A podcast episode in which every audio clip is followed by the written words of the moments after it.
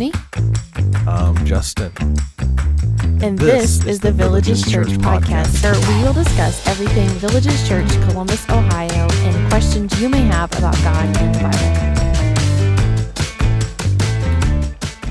What's up, everybody? Welcome back to another podcast. If you didn't know, I don't think we ever say our names when we do these. I'm Tiffany, and this is Justin. Maybe it's in the notes somewhere, or maybe we just assume that you already know. So I think they probably Okay. know at this point. It's in the maybe they know, so- but hey, maybe this is the first one that you're listening to, and if it is, I'm Tiffany, and this is my husband Justin, Yep. and we pastor Villages Church here in Columbus, Ohio. So thanks for joining today. But today we're going to talk about coming out of COVID, and Are we out of COVID? yes, Okay. yeah, I feel like we are. We're past the two-year mark, right? This is April sixth. Yeah, I hope so. So I think that we're finally out of COVID. This is April 6th when we're recording this, I should say. Yeah. Um, but it feels like that we're finally out of it. It's been a weird time. It's hard to believe that it's been two years. This actually marks the two year mark of us moving to Columbus because we moved here in the height of COVID. We were living in New York Let's tell that story really quickly. time. So we we're living in New York City, and uh, we are in a transition. We're getting ready to perhaps take on a new role, and we're talking about moving to Columbus. Yeah. Uh, we're not sure the exact date, the time. it's very hypothetical at the moment, and all of a sudden, COVID hits. And we realize our window for leaving New York is like shrinking very Things got quickly. real, real, real fast.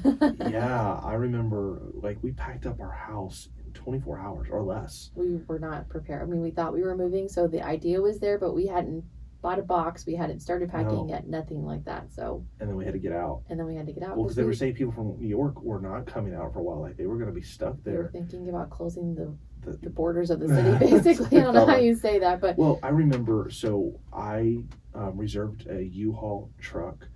And then I got a call back, and it was like, "We don't have any U-Haul trucks. Like they're gone in the whole city." I was like, "Well, how far would I have to go to get one?" He's like, "They're gone." Yeah. So then I called like budget trucks, and they were gone. And I start calling all these different places. There's nothing. I finally reserve a Penske truck like a mile and a half away from our house, Yeah. and we have movers scheduled to come really early the next morning. So I get up, and like Uber drivers are not even driving out that morning. Yeah. There's hardly any the cabs out. dead. The city's super dead. eerie, very weird. This is uh two weeks into quarantine, maybe three weeks. Yeah, two. So now at this point, I'm walking. I walk a mile and a half to get the U-Haul truck. When I Which get is not there, much walking in New York. it's not much walking Don't anywhere, act but it, it sounds more dramatic here. Though he walked a mile and a half uphill both ways through the snow. Okay. Um. So I get there and the guy's like, "Bro, I don't have a truck for you." And there was a truck sitting outside. I saw the truck sitting Yeah. outside in the parking lot. There was one, and he's like, "They've reserved it." And he turns his computer around. He's like, "They've reserved this seven times." He's like, "Somebody at corporate keeps reserving the same truck." He's like, "I can't give it out seven times." He's like, "I have a local guy who's coming for it. I give it to him every single week at this time." He's like, "I have to." And uh, he and I had a nice conversation, and I was like, I'm the one who's here in front of you right now. Like, that's my truck. I have to have that. And we ended up getting the truck, but it, it was crazy. Yeah. And then you experienced something similar later in the day. Yeah, trying to get a rental car was insane. Same thing. We'd reserved a rental car. We went to pick it up. They're like, sorry, you can see like our lot is empty. There were no cars there. And I'm like, what do you mean? Like, I can't leave? Because at that time, um, again, it was two weeks into quarantine. New York was not uh, accepting any return rental Yeah, cars it unless they were New York licensed. And so people who were Yeah. traveling, like, you know, you do a one way rental, you drive somewhere and you leave the car. Unless it was registered and licensed in New York, they were not accepting cars. Yep. It was just weird times. But, anyways, I finally ended up at the airport, ended up Ubering 45 minutes to the airport. Um, getting there to pick up a car, same thing. I get there and I'm already looking around. I don't see very many cars, if any, um, on the lot. And I get in and they're like, we don't have a car. And I just like literally had a moment. I sat down and I just started crying. And I was like, if I've ever pulled like a female compassion card, that's when I did it. And I sat there and cried. And the guy, I just didn't know what we were going to do. All I knew was that they were movers were at our house. They were packing up our house. Justin obviously couldn't, we couldn't leave a moving truck sitting on the street with all of our stuff. We had to leave the city that night. We couldn't all fit But we truck. couldn't fit four of us, our family, in the in the moving two truck. bucket seats. Exactly.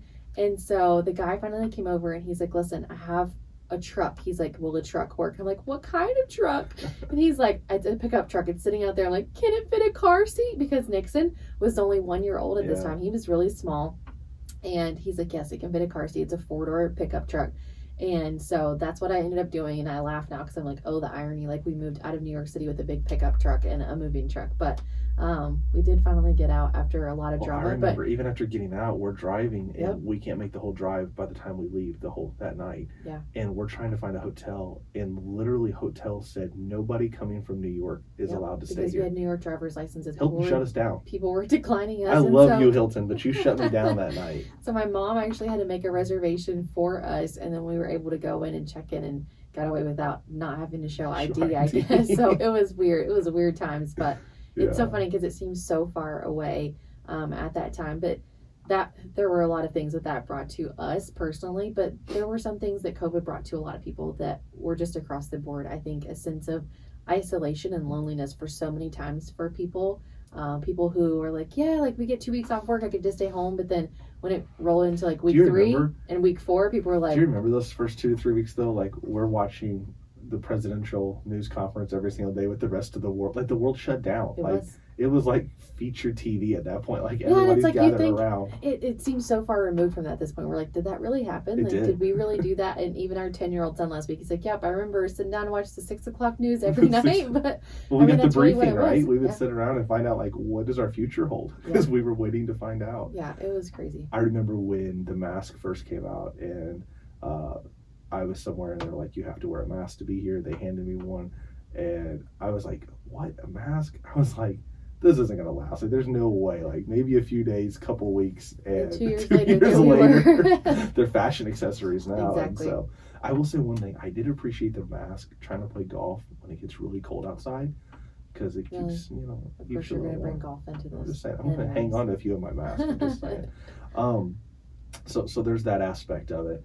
Um, well, let's talk about just some of the effects, and and we'll get to kind of maybe a, a serious point here at the end because I, I think we should even pray. Uh, there's a lot of people who suffered a lot of loss during that time. But but let's just talk about some of those things. So during COVID, um, I, I think isolation became one of those things that came from it that we realized that we don't want to see this happen. Like Yeah. life really is better together. Yeah. And I think sometimes in the hustle and bustle, I'm an introvert by nature, and I think sometimes in the hustle and bustle, we're like, no, I'd be fine living on an island all by myself. And then all of a sudden, you go through a season where it's like that, and you're Yeah. like, wait a minute, I need people. Yeah. I need relationships, and I, I think that we're still seeing some effects um, mentally and emotionally, and definitely spiritually. We can talk about that in a minute, but mentally and emotionally, from that isolation, that loneliness, that I'm by myself. Um, let's let's speak to that for a minute. No, I agree with that because there it was an isolation, um, and people realize just like you said, like if I'm an introvert, like yeah, I'm good. Like I can be from home, and some people are still doing that. Like think about how many corporate jobs will never go back to Yeah. inside of you know brick and mortar that, that people are just working from home, and that is a flexible lifestyle that some people absolutely love. Um, but it's just been again, it's been weird, and it didn't affect everybody equally across the board. I guess was a very Sure. important part that came from that. Um, some people came out so much better. People who are on the go constantly and they don't see their kids except for to kiss them goodnight. And so th- they were forced to be home and spend time with family. And so much good value came out of that part of it for families, especially. You hear people talk about, I got to, you know, sit and play games. I got to be in the backyard with my kids. I got to go ride bikes with my kids. And so I think there was a renewed sense of we need to spend time with people um, and build these relationships more than just being on the go all the time, too. I, I think it also exposed relationships though too. Yeah. So I, I know marriages who husbands and wives both work outside the home. Yeah. They come and go. They see Yep. each other just in a limited box of time each week, and all of a sudden now they're together all the time, and it put strain on relationships. It, it put Yeah, a it lot did. of strain, and so um, I, I think that we learned that we're better together. We Yeah. learned that we don't ever want to go through this again. I No. think for sure. Um, let, let's talk about the spiritual aspect really quickly. And I want to hit this from two different aspects. One, I want to hit it from the aspect of the effect on the city uh, with the church closing brick and mortar doors for a season. Yeah. Um, and sadly, there's a lot of churches that just didn't reopen Yeah. um, after COVID. But then I also want to take it from a different perspective. There's a lot of people who stopped going to church during this Yeah. time. Um, and some of them just completely quit on faith. Others are like, I'm online only at this point. And so I, I want to address that as well. And so you, you take the latter, let, let me take the first part, the city. for our context, we're in Columbus, Ohio now, but I remember going back to New York City this year Yeah. uh, for a season.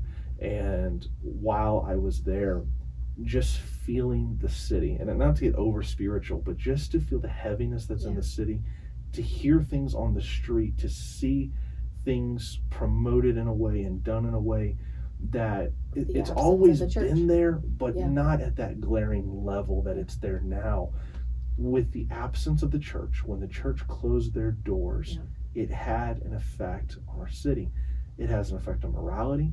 It has effect on every aspect of how we live, whether people want to admit it or not. The church has a powerful effect on the city, and, and that's a great thing. The Yeah. church should have a powerful Right. effect on the city, but when you close the doors of the church, it ripples across so many different aspects of our lives that I think people don't even realize. And so I think it's one of the driving passions for us, Yeah. even to plant Villages Church right now, is we know the impact a church can have on a city. We know what happens when the church isn't there in the city. And we want to do everything in our power to make sure that never happens again.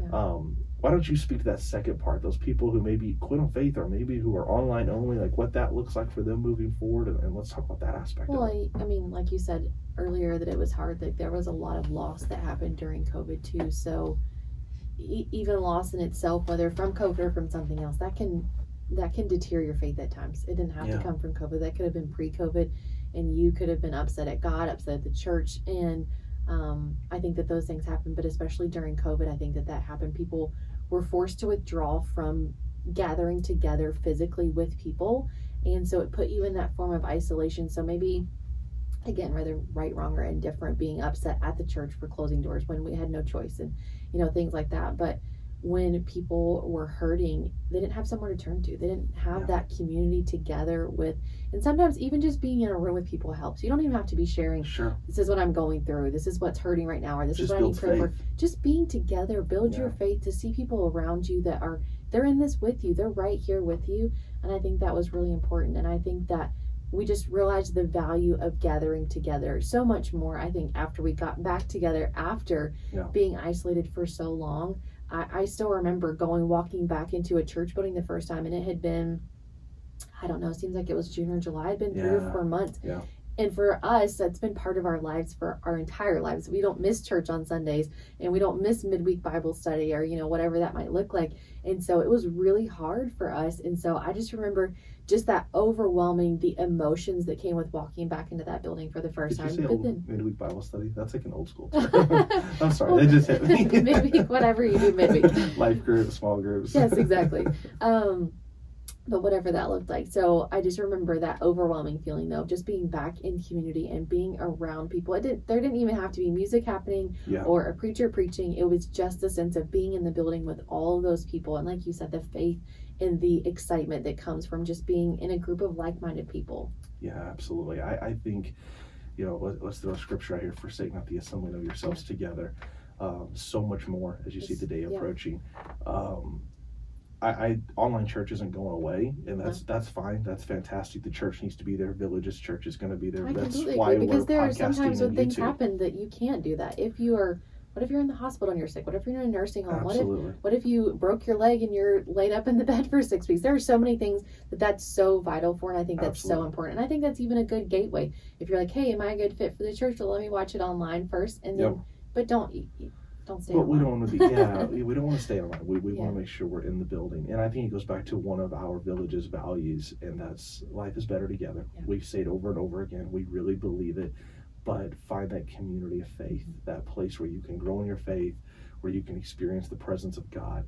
And there's just no replacement for um, for that experience. Um, let's let's finish up with this. Um, there's people who are hurting. Yeah. There's people who have lost loved ones. I know people personally who've lost multiple loved ones. Yeah. Some uh, a father and a mother and a brother. I mean, m- multiple loved ones.